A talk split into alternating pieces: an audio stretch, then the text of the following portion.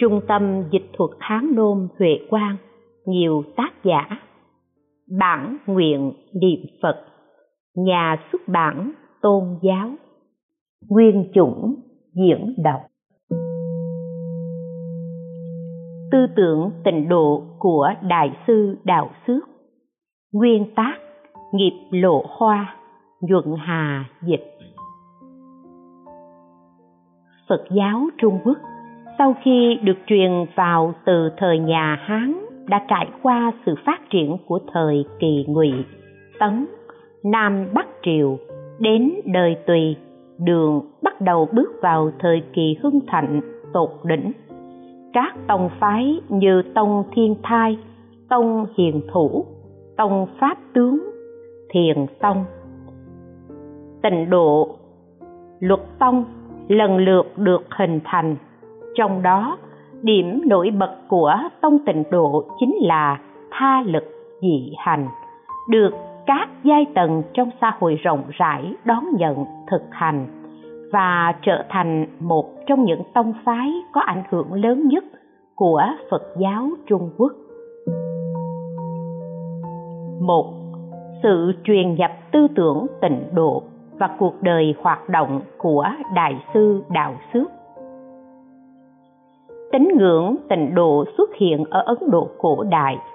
Ấn độ vào thời xưa, quan niệm về cuộc đời là khổ, được đông đảo dân chúng tin nhận. Từ đó nảy sinh ra tư tưởng, hy vọng thoát khỏi khổ đau hiện tại, tìm kiếm tịnh độ cực lạc.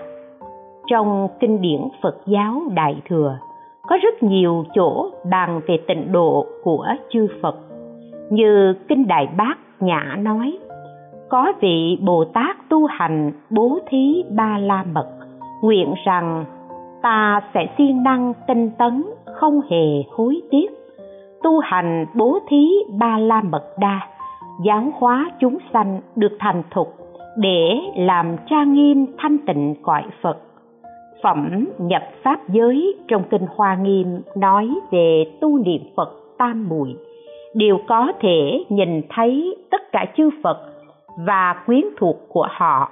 Phẩm Dược Vương Bồ Tát trong Kinh Pháp Hoa nói, nếu có người nào nghe kinh này và y cứ theo kinh này mà tu hành, đến lúc mạng chung liền vãng sanh về thế giới cực lạc, Phật A-di-đà và các Bồ Tát vây quanh bảo hộ.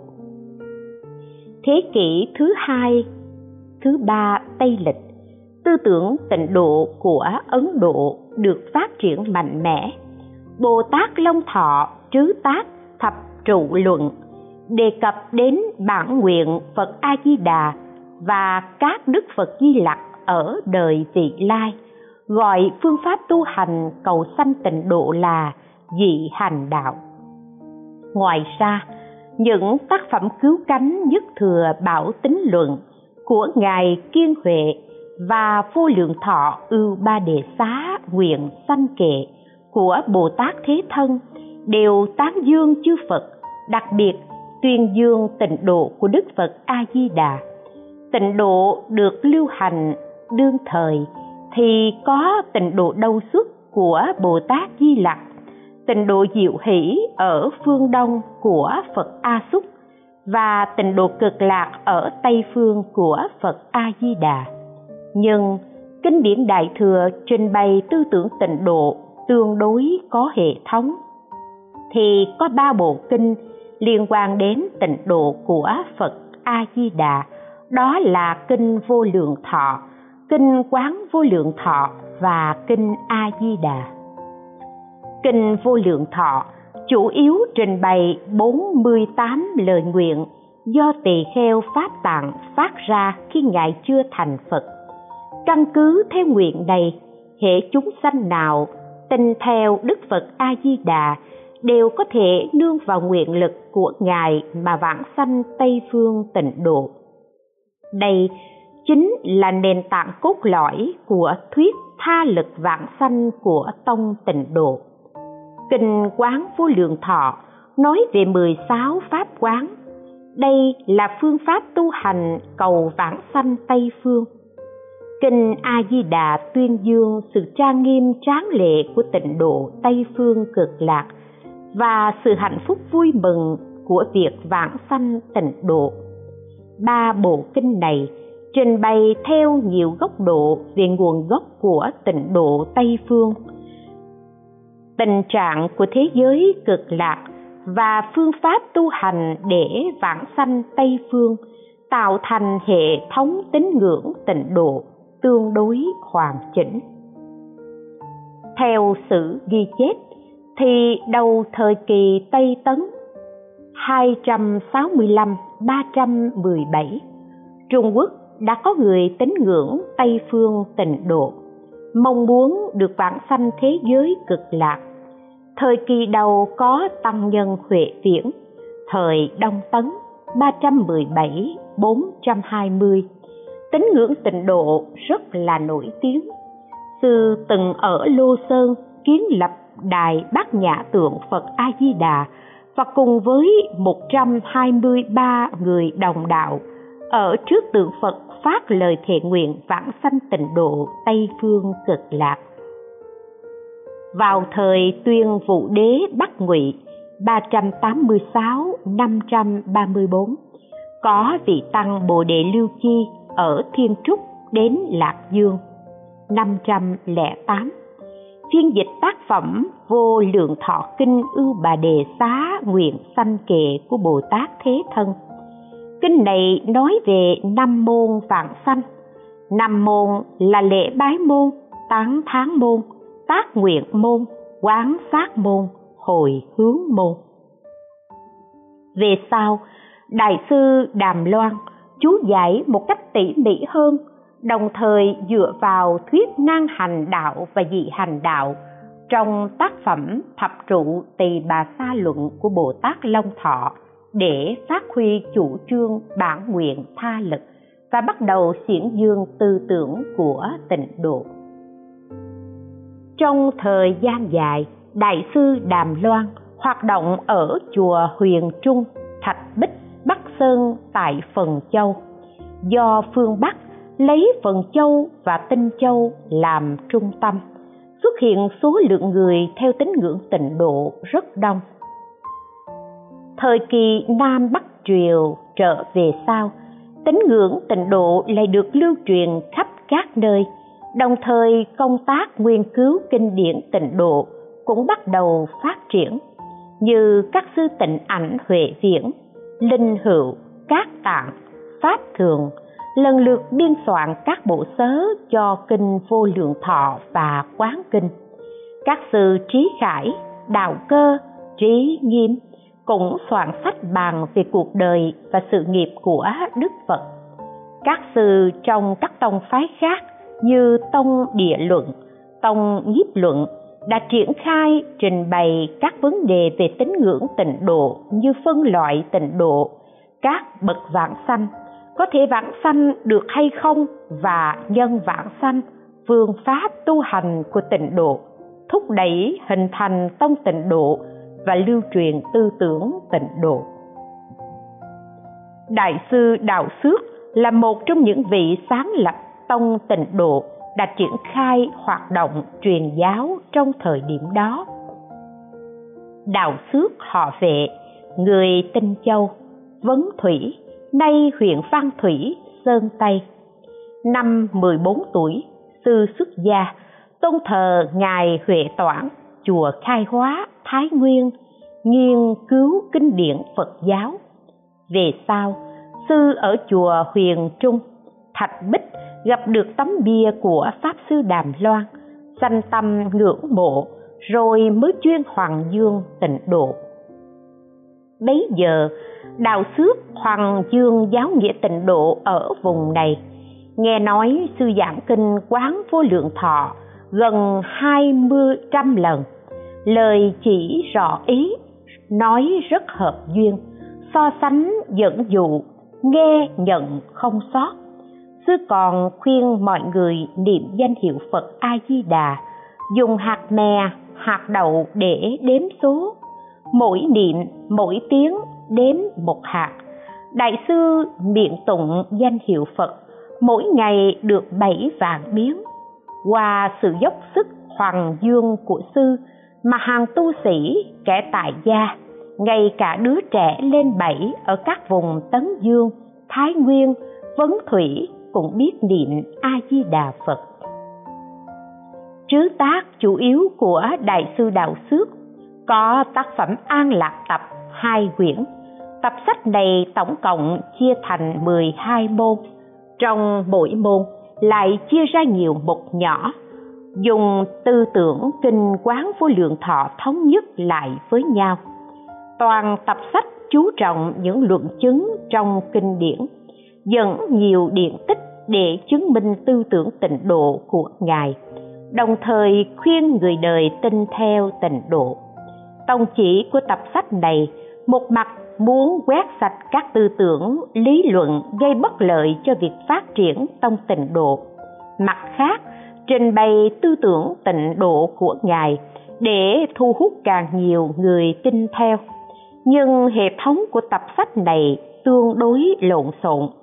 Về sau sư ca tài không đồng ý đối với tập sách này, cho rằng tập sách này tuy dẫn rộng về các kinh, trình bày sơ lược về đạo lý nhưng văn nghĩa hỗn tạp, chương phẩm thì xáo trộn, khiến cho người sau khi đọc đâm ra do dự.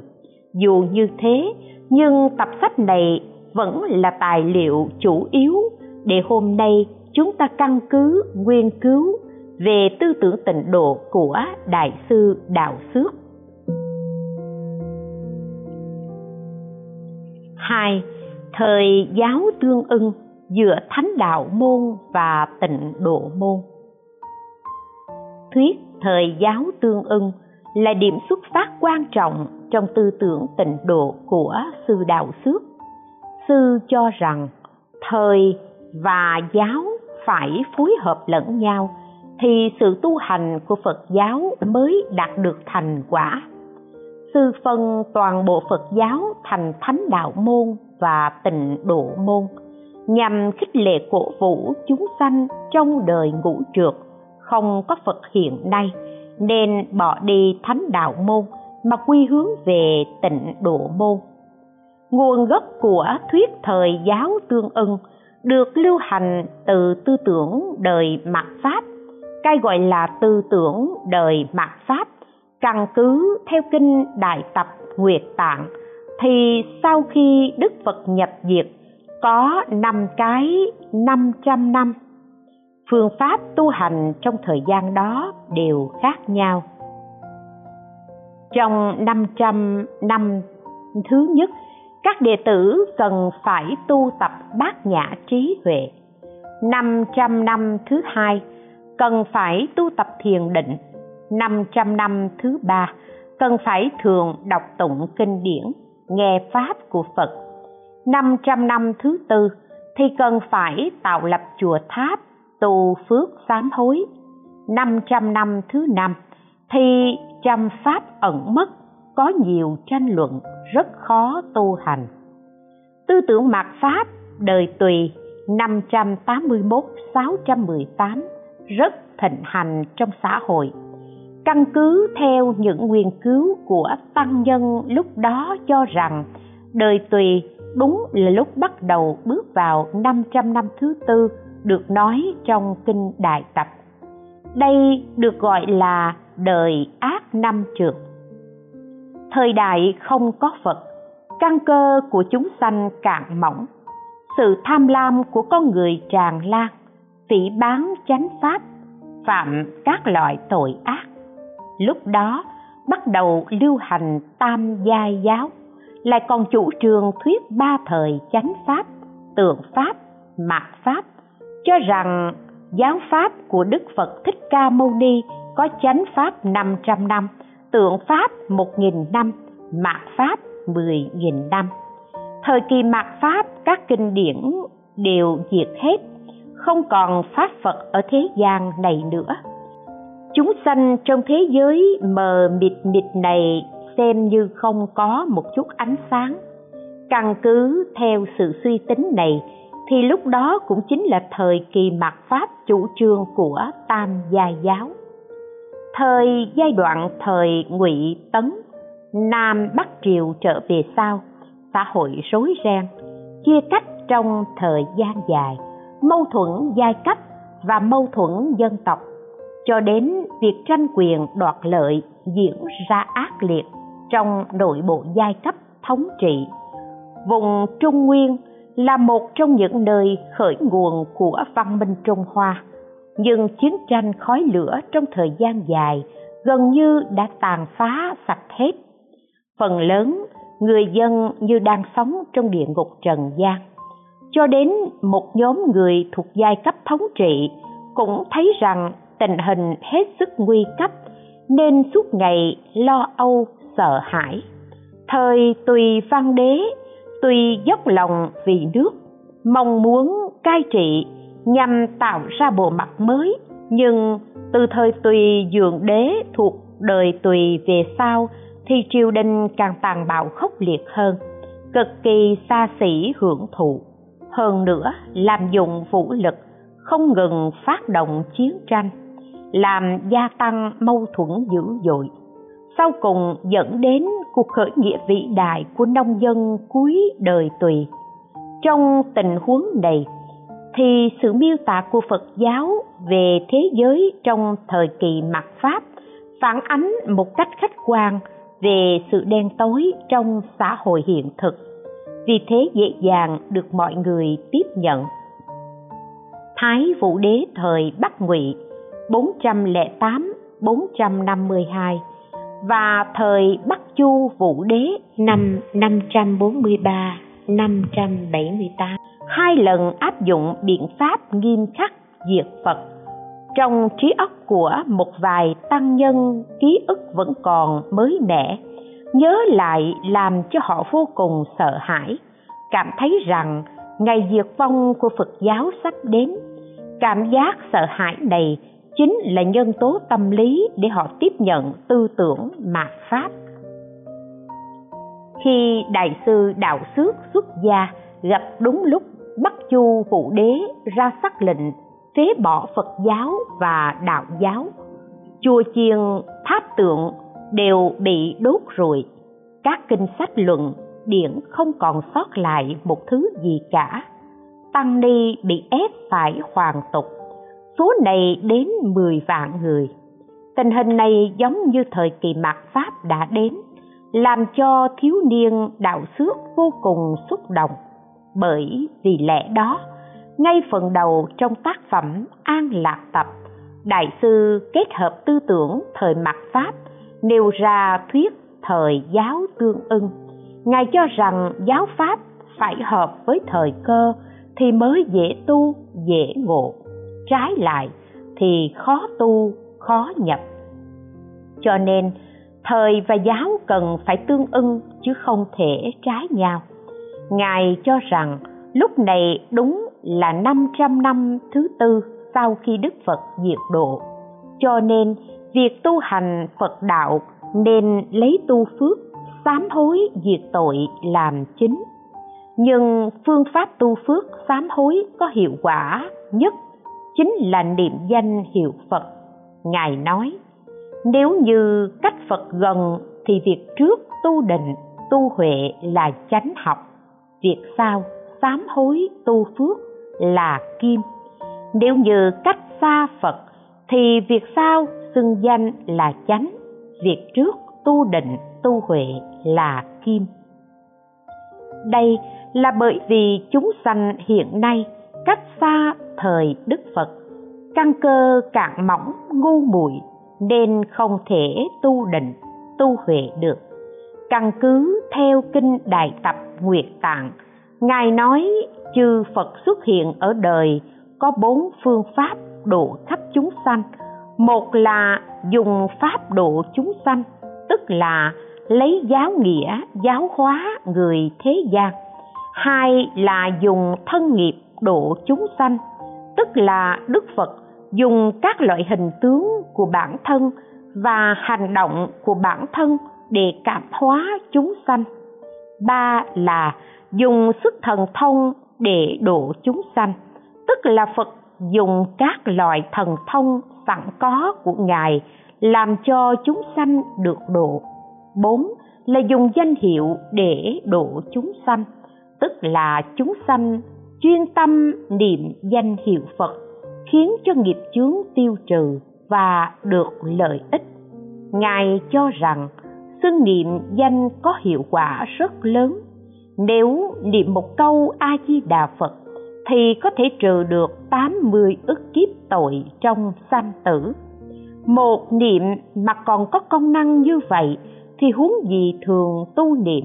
Vì thế, vào thời ác ngũ trượt, thời không có Phật và giáo, thì xưng niệm danh hiệu Phật A-di-đà, hy vọng vãng sanh Tây Phương tịnh độ là tương ưng với nhau. Nói theo thuyết thời giáo tương ưng, thì ngài đạo xước đưa ra quan điểm thánh đạo môn và tịnh độ môn, chia tất cả giáo pháp của phật ra làm hai môn lớn là thánh đạo và tịnh độ. Ngài cho rằng ở trong thế gian này, nương vào tự lực mà tu hành để đoạn hoặc chứng lý, nhập thánh chứng quả, đây gọi là thánh đạo môn nhưng nếu xưng niệm danh hiệu phật và nương vào sức bản nguyện của phật a di đà thì được vãng sanh tịnh độ, được bất thoái chuyển. Sau đó, tiến lên một bước nữa là thành phật chứng quả, đây gọi là tịnh độ môn. Kinh đại tập nguyệt tạng nói, trong đời mạt pháp, ức vạn chúng sanh khởi hạnh tu hành chưa có một người đắc đạo, chỉ có một môn tịnh độ mới có thể là con đường lớn cho tất cả mọi người vào. Căn cứ theo kinh này, đại sư đạo xước cho rằng đời hiện tại cách phật rất xa. Hơn nữa, nghĩa lý của pháp phật thì rất vi diệu, sâu xa. Chẳng phải kẻ có căn cơ cạn mỏng, ngu muội mà có thể hiểu được cho nên chúng sanh thời nay rất khó tu chứng thánh đạo môn. Các tông phái đại thừa của thánh đạo môn yêu cầu hành giả phải tu tâm chứng ngộ được lý chân như, thật tướng đệ nhất nghĩa không? Nhưng chúng sanh căn cơ thấp kém, ngu muội như hiện nay thì hoàn toàn không có tâm trí huệ này tông phái tiểu thừa thì yêu cầu hành giả phải kiến đế tu đạo. Cần phải đoạn trừ năm loại kết hoặc của dục giới như tham, sân, thân kiến, giới thủ, nghi. Đoạn trừ năm loại phiền não của sắc giới là sắc ái, vô sắc ái, diệu, mạng, vô minh thì mới có thể vượt thoát ba cõi, chứng quả a la hán nhưng thời mạt pháp, bất luận là người xuất gia hay kẻ tại gia, đều khó đạt đến trình độ tu hành này. Vì thế, ngài chủ trương tất cả chúng sanh đều nên quay về với tịnh độ. Bởi vì pháp môn tịnh độ hoàn toàn chẳng dựa vào tự lực để tu hành, mà là nương vào nguyện lực của phật a di đà mà tu dù cho cả đời tạo ác, chỉ cần có thể buộc ý chuyên tinh thường xuyên niệm phật, thì tất cả các tội chướng tự nhiên tiêu trừ, nhất định được vạn sanh. Pháp môn tịnh độ này là phương pháp dễ thực hành thích hợp với căn cơ thấp kém ngu muội trong thời mạt pháp. Ngài nói, nay tôi khuyên tất cả mọi người nên quy hướng về cực lạc, đem tất cả việc làm của mình đều hồi hướng về cõi kia. Chỉ cần chuyên tâm, khi mạng sống hết, thì chắc chắn vãng sanh cực lạc, rốt ráo thanh tịnh. Thế sao không gọi là pháp môn dễ thực hành được chứ? Thuyết năng hành đạo và dị hành đạo có nguồn gốc từ tác phẩm thập trụ tỳ bà sa luận của bồ tát long thọ. Bộ luận này nói, cầu được a tỳ bạc trí, tức là bất thói chuyển, thì có hai con đường nan hành và dị hành.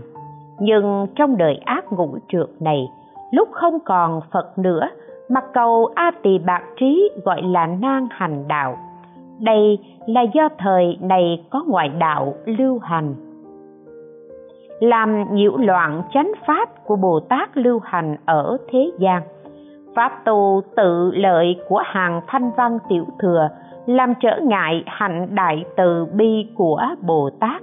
Lại có những người ác phá hoại thắng đức của bồ tát, cho nên không nương vào tha lực, mà hoàn toàn dựa vào tự lực.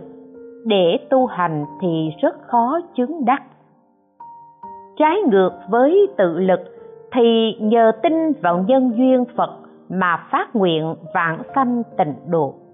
Niệm danh hiệu phật, nương vào nguyện lực của phật mà được vãng sanh tịnh độ, nhờ phật lực mà được bất thói chuyển. Đây gọi là dị hành đạo. Căn cứ theo bồ tát long thọ nói, thì nan hành đạo giống như người đi bộ trên đường rất là gian nan còn dị hành đạo, tựa như người đi thuyền rất là dễ dàng. Trong tác phẩm vãng sanh luận chú của đại sư đàm loan có trích dẫn và phát huy thuyết nan hành đạo này. Hai con đường nan hành và dị hành mà bồ tát long thọ nói đều tu hành trong cõi này. Đại sư đàm loan thì nhấn mạnh sự khác biệt giữa cõi ta bà và cõi tịnh độ. Lấy tịnh độ làm điều kiện tất yếu để đắc bất thói chuyển. Bởi thế, xuất hiện tính trọng yếu của việc vãng sanh tịnh độ. Niệm danh hiệu phật của bồ tát long thọ là xưng danh hiệu của các vị bồ tát và các đức phật trong mười phương như phật thiện đức ở phương đông, đại sư đàm loan nói cần phải quy hướng về một đức phật a di đà lại còn nhấn mạnh nương vào bản nguyện tha lực của phật a di đà do nguyện lực của phật a di đà nên chúng sanh chắc chắn được vãng sanh và được bất thoái chuyển. Như vậy, đại sư đàm loan đưa ra thuyết bản nguyện tha lực, khiến cho nó trở thành đặc trưng rất lớn trong tịnh độ giáo. Đại sư đạo xước kế thừa thuyết nan hành đạo và dị hành đạo của ngài đàm loan, đại môn thứ ba, trong tác phẩm an lạc tập. Đại sư chuyên luận về thuyết nan hành đạo và dị hành đạo. Ở đại môn thứ năm, ngài còn so sánh về hai đạo này để khuyên chúng sanh tu theo dị hành đạo ngài còn tiến thêm một bước nữa là đem thuyết ngang hành dị hành và thuyết thời giáo tương ưng để phối hợp lại với nhau nêu ra ý nghĩa của hai môn thánh đạo môn và tịnh độ môn từ đó phát triển tư tưởng tịnh độ của đại sư đàm loan 3. Luận về báo thân tịnh độ, phàm thánh đều được vãng sanh. Trong kinh điển Phật giáo Đại Thừa có trình bày về tịnh độ của chư Phật, nhưng các tông phái của Phật giáo có quan điểm khác nhau đối với tịnh độ. Vì thế mà có những tranh luận.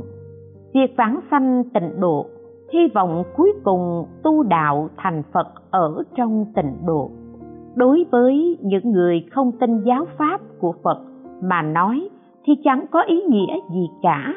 Nhưng mà đối với người tín ngưỡng, tư tưởng, tịnh độ mà nói, thì đây chính là vấn đề rất quan trọng. Mục đích cao nhất trong sự tu tập của phật giáo đại thừa là để thành phật, thành bồ tát. Tông tịnh độ cho rằng vãng sanh tịnh độ là điều kiện trọng yếu để đạt đến mục đích này. Vì thế những vấn đề như vãng sanh tịnh độ rốt ráo phải chăng có thể được? Loại tịnh độ này thuộc về tính chất gì? Phật làm giáo chủ trong tịnh độ này có thân phận gì? Những người nào có thể vãng sanh tịnh độ tạo nên rất nhiều sự quan tâm của tín đồ phật giáo? Trước đại sư đạo xước có rất nhiều tăng nhân từng trình bày và phân tích qua những vấn đề này. Thời nam triều có tăng nhân nổi tiếng là trúc đạo xanh, đã từng tuyên dương về quan điểm pháp thân không sắc, phật không tịnh độ, xuất phát từ góc độ thật tướng bát nhã. Sư cho rằng pháp thân phật chính là sự thể hiện của thật tướng bát nhã. Ngoài ra thì không có sự tồn tại của năm ấm hòa hợp để tạo nên đức phật của thực thể tự ngã. Tất cả chúng sanh đều có thể tính này. Chỉ cần phật tánh chúng sanh hòa hợp bản thể với thật tướng bát nhã, thì chúng sanh tức là phật. Nếu lìa hai cái này, thì chẳng có vị phật khác nào cả. Vì thế, nên cũng không có sự tồn tại. Cái gọi là tịnh độ lìa khỏi thế giới hiện thực uế độ. Tịnh không ô nhiễm chính là nghĩa vô độ, không có cõi tịnh độ. Tạm thời nói độ là vô hình, vô tướng, cho nên gọi là tịnh độ. Đạo sanh cho cho rằng cái gọi là tịnh độ là do đức phật vì giáo hóa chúng sanh nên mới dùng phương tiện hiện ra khiến cho chúng sanh tôn kính, khởi tâm tín ngưỡng mà nói có tịnh độ. Vào thời tùy đường, các tông phái trong phật giáo có quan điểm như sau. Về phật thân và tịnh độ, một, coi tịnh độ chư phật là sự tịnh thô quốc, là nơi hạng phàm phu vãng sanh, như các ngài tịnh ảnh huệ viễn, thiên thai, trí khải tam luận các tạng, đều chủ trương như vậy. Hai, coi tịnh độ chư phật là báo độ, là cõi nước của phật và bồ tát đang sinh hoạt. Chúng sanh thường không thể vãng sanh. Phần lớn các nhà nhiếp luận sư đều chủ trương cách nói này. Ba, cho rằng các coi tịnh độ có báo độ và hóa độ. Hàng thánh nhân ở các địa sanh về báo độ hàng phàm phu và nhị thừa đều sanh về hóa độ. Quan điểm này tuy có chỗ khác nhau, nhưng cùng có một điểm giống nhau, chính là không thừa nhận hàng phàm phu có thể vãng sanh về báo độ. Rõ ràng là những quan điểm này khác biệt rất lớn đối với ý chỉ lập tông của ông tịnh độ. Những quan điểm này tồn tại đã gây ảnh hưởng đến sự phát triển và lưu hành của tín ngưỡng tịnh độ. Đại sư đạo xước là hành giả tịnh độ. Trong tình huống này, sư muốn có điểm tựa vững chắc trên mặt lý luận, đồng thời muốn thu hút nhiều tín đồ trong xã hội hơn nữa, ắt phải quét sạch những sự trở ngại cản trở sự phát triển lưu hành tư tưởng tịnh độ xây dựng tịnh độ luận và phật thân luận của riêng mình. Vì thế, trong tác phẩm an lạc hạnh, đại sư đạo xước đã nêu ra thuyết báo thân tịnh độ mà hàng phàm phu và thánh nhân đều được vãng sanh. Căn cứ vào kinh đại thừa đồng tính, đại sư đạo xước phần phật thân thành pháp thân, báo thân và hóa thân pháp thân là chân thân như lai không sắc, không hình, không hiện, không ẩn, không sanh, không diệt. Hóa thân là chỉ cho phật thân đã thành hoặc sẽ thành ở trong đời uế trượt này. Là phật thân hiện ra để giáo hóa chúng sanh. Báo thân tức là đức phật trụ trong cõi thanh tịnh như phật a di đà, phật bảo đức trong kinh đại thừa đồng tính nói, bậc thành phật trong tịnh độ là báo thân, bậc thành phật trong uế độ là hóa thân. Đại sư đạo xước cho rằng, tây phương tịnh độ là cõi nước được thành tựu do nguyện hạnh của tỳ kheo pháp tạng. Phật a di đà là tỳ kheo pháp tạng sau khi thực hành viên mãn hạnh nguyện. Đã thành phật vì thế, hiện tại phật a di đà là báo phật, cõi báo trang nghiêm, cực lạc là báo độ. Đại sư đạo xước không đồng ý với quan điểm của các sư xưa nay, cho rằng phật a di đà là hóa thân, tịnh độ cực lạc là hóa độ. Đại sư nói, xưa kia tương truyền đều nói phật a di đà là hóa thân tịnh độ là hóa độ. Đấy là một sai lầm lớn. Ngài cho rằng nếu như uế độ cũng là chỗ cư trú của phật hóa thân, thì tịnh độ cũng là chỗ cư trú của phật hóa thân. Như vậy thì báo thân của như lai rốt cuộc ở cõi nước nào vậy? Báo thân thường trụ không diệt. Nhưng trong kinh quán thế âm bồ tát thọ ký nói, khi tuổi thọ hết, phật a di đà nhập niết bàn, thì bồ tát quán âm tiếp nối chỗ ngài mà thành phật. Phật a di đà cũng có lúc nhập diệt, chẳng phải là mâu thuẫn với thuyết báo thân đấy sao? Đối với vấn đề này, ngài đạo xước cho rằng đây là phật a di đà thị hiện tướng ẩn mất hoàn toàn chẳng phải báo thân phật diệt độ. Bởi vì kinh này còn nói, sau khi đức phật a di đà nhập niết bàn, thì người có căn cơ sâu dày vẫn có thể nhìn thấy được ngài, chứng minh ngài hoàn toàn không diệt độ. Đạo xước còn dẫn bảo tính luận nói, báo thân có năm tướng, trong năm tướng này có tướng nghỉ ngơi ẩn mất. Vì thế, phật a di đà chỉ tạm thời nghỉ ngơi mà thôi. Lại kinh cổ âm, từng nói đức phật a di đà có cha mẹ.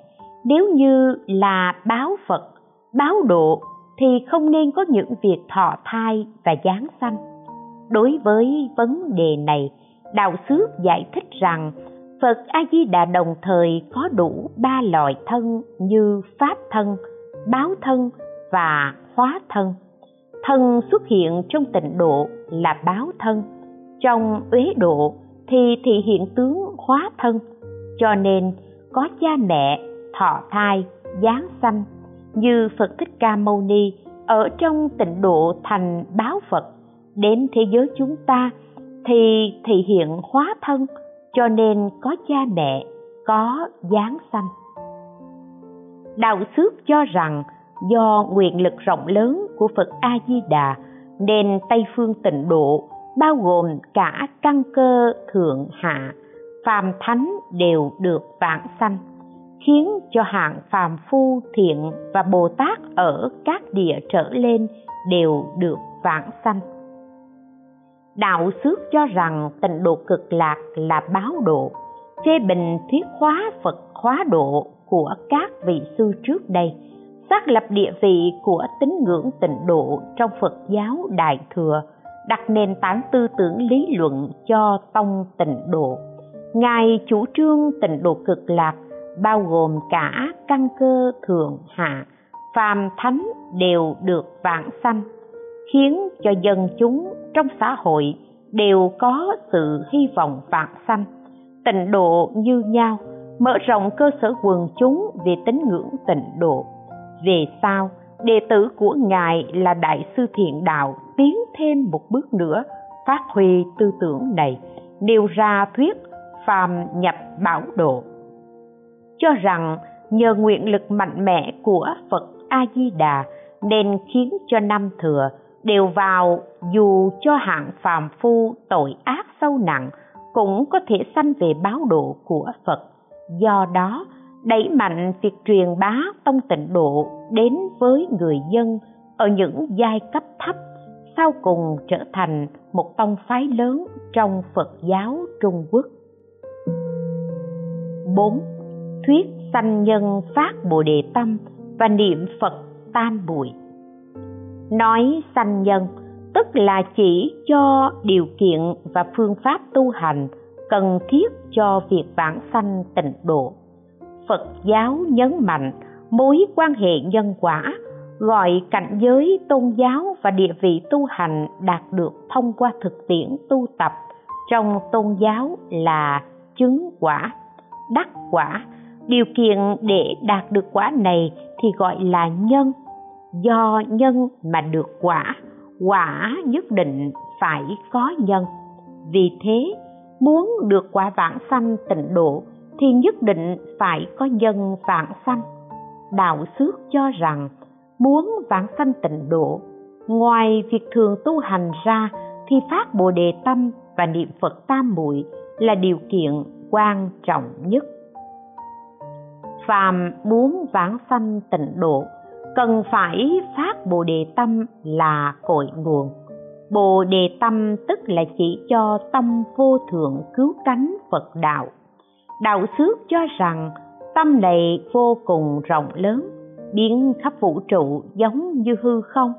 Nếu có thể phát tâm bồ đề thì sẽ vượt qua hạng phàm phu nhập vào bậc thánh, giải thoát sanh tử luân hồi từ vô thị đến đây ngài cho rằng bồ đề có pháp thân bồ đề, báo thân bồ đề và hóa thân bồ đề. Pháp thân bồ đề tức là chân như, thật tướng đệ nhất nghĩa không? Thế ấy là tự tánh thanh tịnh, không có nhiễm ô. Báo thân bồ đề tức là quả báo do tu, đầy đủ lục đồ vạn hạnh mà cảm được. Thế ấy là viên thông vô ngại. Hóa thân bồ đề, tức là dụng của báo thể, hợp với muôn căn cơ, làm lợi ích chúng sanh. Người tin theo tông tịnh độ, do căn cơ của họ khác nhau, phát bồ đề tâm cũng có ba loại tương ưng với ba thân bồ đề này. Một là hiểu được nghĩa lý tự tánh xưa nay vốn thanh tịnh tương ưng với pháp thân bồ đề. Hai là nhờ vào tu lục độ vạn hạnh và tám vạn bốn nghìn ba la mật tương ưng với báo thân bồ đề. Ba là lấy đại từ bi làm gốc luôn độ chúng sanh tương ưng với hóa thân bồ đề. Ngài cho rằng nhân của ba loại phát tâm này tương ưng với đại bồ đề cho nên gọi là phát bồ đề tâm. Phát bồ đề tâm chính là tâm nguyện làm phật, tâm độ chúng sanh, vãng sanh tịnh độ ắt phải phát tâm tương ưng với ba thân bồ đề này. Đạo xước cho rằng, phát tâm bồ đề là chánh nhân vạn sanh tịnh độ.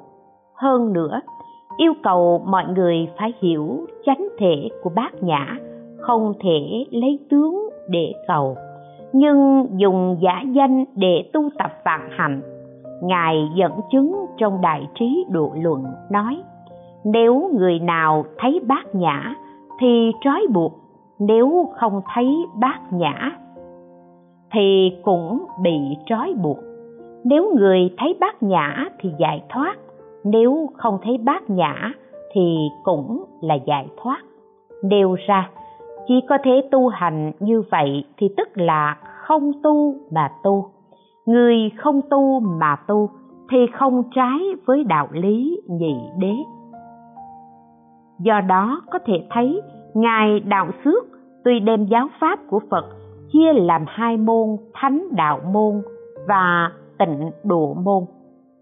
Đồng thời, coi tịnh độ môn là dị hành đạo hợp với căn cơ thời thế để khuyên mọi người quy hướng về tịnh độ môn. Nhưng ngài vẫn chưa hoàn toàn bài xích thánh đạo môn. Quan điểm phát bồ đề tâm của ngài là chánh nhân của tịnh độ. Chính là nói rõ, ngài vẫn chưa thoát khỏi sự ảnh hưởng của thánh đạo môn.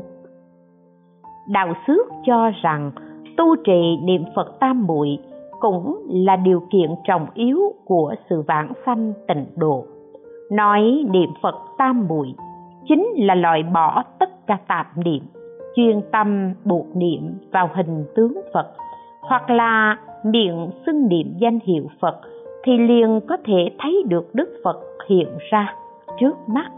Sau khi chết, vãng sanh cõi nước của phật a di đà niệm phật tam muội thì vào được nước tôi tương đối sớm hơn trong kinh bát chu tam muội, được dịch từ thời hán, có nói bồ tát bạc đà hòa do thường niệm phật a di đà, nên sau đó thấy phật hiện ra trước mắt căn cứ theo kinh này, hoặc một ngày, một đêm cho đến bảy ngày, bảy đêm, một lòng niệm chư Phật trong mười phương thì có thể ở trong định thấy được Phật. Pháp sư Huệ Viễn đời Đông Tấn theo kinh này mà tu hành niệm Phật Tam Muội. Niệm Phật Tam Muội vào thời Nam Bắc triều có ảnh hưởng rất lớn. Trong tác phẩm An Lạc Tập, Ngài Đạo Xước dẫn chứng nhiều kinh điển như Kinh Niết Bàn, Quán Kinh, Kinh Bát Chu, Kinh Hoa Nghiêm, Kinh Hải Long Vương, Kinh Bảo Vân và Đại Trí Độ Luận để nói rõ tầm quan trọng của niệm Phật Tam Muội đối với việc vãng sanh tịnh độ. Đạo Xước còn cho rằng niệm Phật Tam Muội so với các loại tam muội khác thì có rất nhiều lợi ích. Các loại tam muội khác đều có tính phụ trợ, hoặc là để đối trị tham dục, hoặc đối trị sân si niệm phật tam muội không những trị tất cả các chướng ngại, mà còn có thể tiêu trừ tất cả các tội chướng ở đời quá khứ và vị lai. Ngoài ra, ngài đạo xước còn cho rằng công dụng của niệm phật tam muội có đầy đủ tứ nhiếp pháp, lục độ, vạn hạnh, thông bạn và công dụng kéo dài tuổi thọ. Vì thế, ngài cực lực khuyên mọi người tinh hành tịnh độ cần phải tu tâm niệm phật tam muội. Đạo xứ rất coi trọng việc xưng danh niệm phật. Khi giải thích mười niệm tương tục, ngài nói, niệm niệm nối nhau, không có tâm tưởng khác xen tạp. Thì việc xưng danh cũng như vậy, chỉ cần chuyên tâm tương tục, không gián đoạn, thì nhất định sanh ở trước phật căn cứ theo sự ghi chép trong cao tăng truyện, thì lúc ngài đạo xước đang thuyết pháp, thính chúng mỗi người tay lần chuỗi, miệng đồng niệm danh hiệu phật. Khi kết thúc buổi giảng, âm thanh niệm phật vang cả núi rừng. Ngài khuyên mọi người niệm danh hiệu phật bằng cách dùng hạt đậu để tính số câu. Ngài tự mình miệng tụng danh hiệu phật mỗi ngày lấy bảy vạn câu làm kỳ hạn. Do đây có thể biết, đạo xước cho rằng ngoài việc ức niệm quán tưởng ra, niệm phật còn bao gồm xưng danh niệm phật, tức là miệng tụng danh hiệu phật. Về sau, đại sư thiện đạo chuyên đề xướng xưng danh niệm phật, khiến nó trở thành phương pháp tu hành chủ yếu của tông tịnh độ. Năm, địa vị của đại sư đạo Sước trong giáo sử tịnh độ trung quốc. Tông tịnh độ khác với các tông khác, không có mối quan hệ thầy truyền trò hay tổ sư truyền y bác. Thuyết bảy vị tổ chính vị tổ của tông tịnh độ, chính là do hành giả tịnh độ sau này biên tập những người có tầm ảnh hưởng tương đối lớn trong lịch sử đối với việc phát triển, lưu hành, tư tưởng, tịnh độ. Ngài tông hiểu từng lấy các vị huệ viễn, đại sư thiện đạo, pháp chiếu, thiếu khang, tịnh thường, tông trách lập ra các đời tổ sư vãng sanh tịnh độ. Về sau, đại sư chí bàn trứ tác, phật tổ thống ký ở trong tịnh độ lập giáo chí, đổi thành các vị huệ viễn đại sư thiện đạo, thừa tiễn, pháp chiếu, thiếu khang, duyên thọ, tịnh thường. Thuyết này sau này thường được nhiều người y theo và diễn biến phát triển thành bảy vị tổ đầu tiên của tông tịnh độ. Có lẽ do sau khi sự kiện hội xương pháp nạn thì kinh điển trong phật giáo mấy lần bị diệt phá, khiến cho những vị tông hiểu chí bàn không thể biết được tình huống hoạt động và tư tưởng của đạo xước đã từng sống ở những nơi như Trường An, Bắc Bộ, Sơn Tây tại Trung Quốc. Lúc họ sắp xếp thứ tự tổ sư vãng sanh tịnh độ, hoàn toàn chưa đề cập đến sự tích và con người của đạo xước, khiến cho mọi người đời sau y theo thuyết này không mấy coi trọng địa vị của ngài đạo xước trong tông tịnh độ. Theo tên của các tổ sư tông tịnh độ được tông hiểu và chí bàn sắp xếp, thì đầu tiên là huệ viễn, kế đến là đại sư thiện đạo. Nhưng huệ viễn ở lô sơn căn cứ theo kinh bát chu tam muội, hết sức đề xướng tu niệm phật tam muội. Đại sư thiện đạo căn cứ theo tịnh độ tam kinh mà chuyên môn chủ trương xưng danh hiệu Phật, lấy kỳ hạn để vãng sanh tịnh độ. Tư tưởng tịnh độ của hai vị hiển nhiên không giống nhau. Phát nhiên thượng nhân cùng của Nhật Bản từng chia tông tịnh độ của Trung Quốc thành ba trường phái lớn như phái Huệ Viễn, phái Đại sư Thiện Đạo, phái Từ Mẫn có thể thấy rằng hệ thống tư tưởng của các ngài huệ viễn và đại sư thiện đạo là có sai biệt. Tư tưởng tịnh độ từ giai đoạn đầu chú trọng đến niệm phật tam muội. Nhưng đến sau này, chuyên tuyên dương xưng tụng, danh hiệu phật, trong khoảng thời gian đó có quá trình diễn biến, ngài đạo xước hoạt động ở thời kỳ nhà đường tuy vừa coi trọng niệm phật, tam muội ức niệm quán tưởng, lại vừa dốc sức đề xướng, xưng danh niệm phật bằng cách tụng niệm danh hiệu. Hai vị này cùng dung hòa với nhau, quá đúng là thời kỳ chuyển tiếp, từ người trước diễn biến đến người sau. Nhìn từ sự phát triển tư tưởng tịnh độ, thì ngài đã nêu ra hàng loạt lý luận về tín ngưỡng tịnh độ và phương pháp vạn sanh, không ngừng phá trừ các loại tư tưởng, chướng ngại, gây bất lợi đến sự phát triển của tông tịnh độ, làm cho tông tịnh độ trở thành tông phái trong phật giáo, được mọi tầng lớp trong xã hội đều tiếp nhận, đặt nền tảng cho sự sáng lập và phát triển tông tịnh độ.